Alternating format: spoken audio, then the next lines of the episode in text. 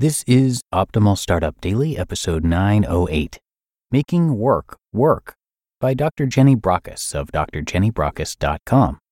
And I'm Dan, I am your host and narrator here. And today we are going to hear from Dr. Jenny Brockis, who is talking about when you know a job just isn't working for you. So let's get to it as we optimize your life. Making Work Work by Dr. Jenny Brockis of drjennybrockis.com. It was one of those shiny blue summer days, and the glinting ocean was beckoning.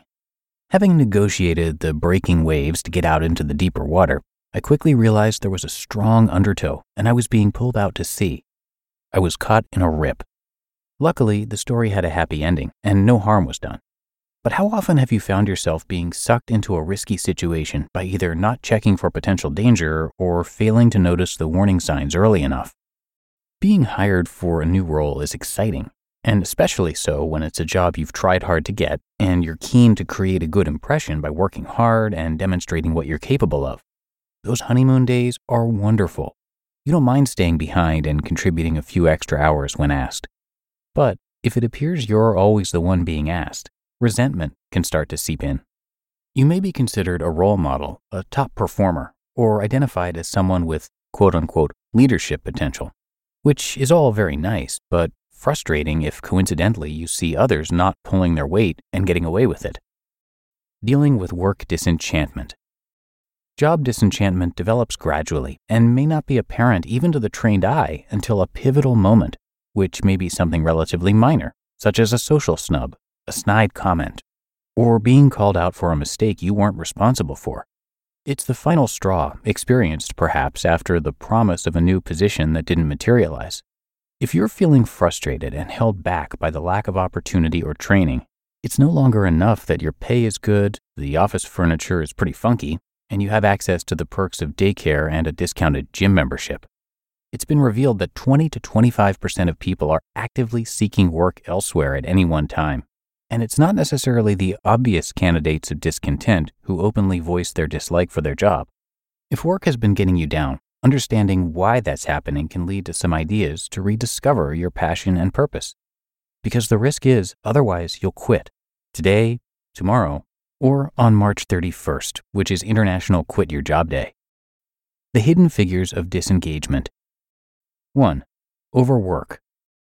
Diligence, efficiency, and a strong wish to succeed can lead to continuing to take on more work and pushing harder until exhaustion and burnout kick in. The first insight lost when tired is just how tired you really are, and cognitive fatigue makes it hard to see what needs to be done next, resulting in poorer decisions, a lack of attention to detail, polarized thinking, loss of critical thinking, and reduced imagination. It's been revealed that regularly working beyond 50 to 55 hours per week is counterproductive and not associated with any increase in productivity and performance. It's time to get better at saying no nicely to protect your mental stamina and ability to think well, and to negotiate with yourself those non negotiables, such as getting enough sleep, taking vacations when due, and getting home on time more often. 2. Invisible results. If you can't see the results of your efforts, there's little motivation to keep trying. Look for the opportunity to discover how your contribution is making a difference, whether to a joint project, a meeting, or a challenging problem. Ask for constructive and regular feedback to help you gauge your progress. Stay curious to what might open up other opportunities for bigger, better, and more visible outcomes. If others are taking credit for work that you delivered, speak up, lean in, or create a disturbance. It's called theft, isn't it? 3 poor relationships.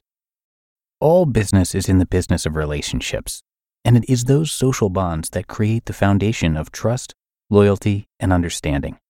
Start by identifying your core values and check that the company and those you work with share similar values and beliefs. Nurturing relationships matters at every level. You may be brilliant at leading a team, but are you also checking in with your peers? Do you know what they think of you? Would they stand up for you in a tricky situation? Social cohesion makes us happy. It builds contribution and collaboration and increases your desire to stay.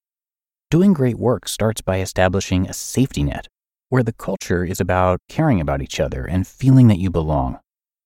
And four, celebrate fear and failure. Fear is just one of the emotions available to us.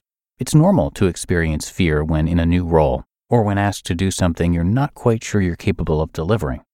It's because our brain wants to keep us safe, protected by familiar patterns and the status quo. Fear is not eliminated by promotion or recognition. Many leaders admit to sometimes feeling afraid.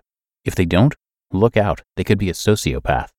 What differentiates us here is the ability to challenge the fear and take action, because this is what helps to dissipate its intensity. Failure is normal too.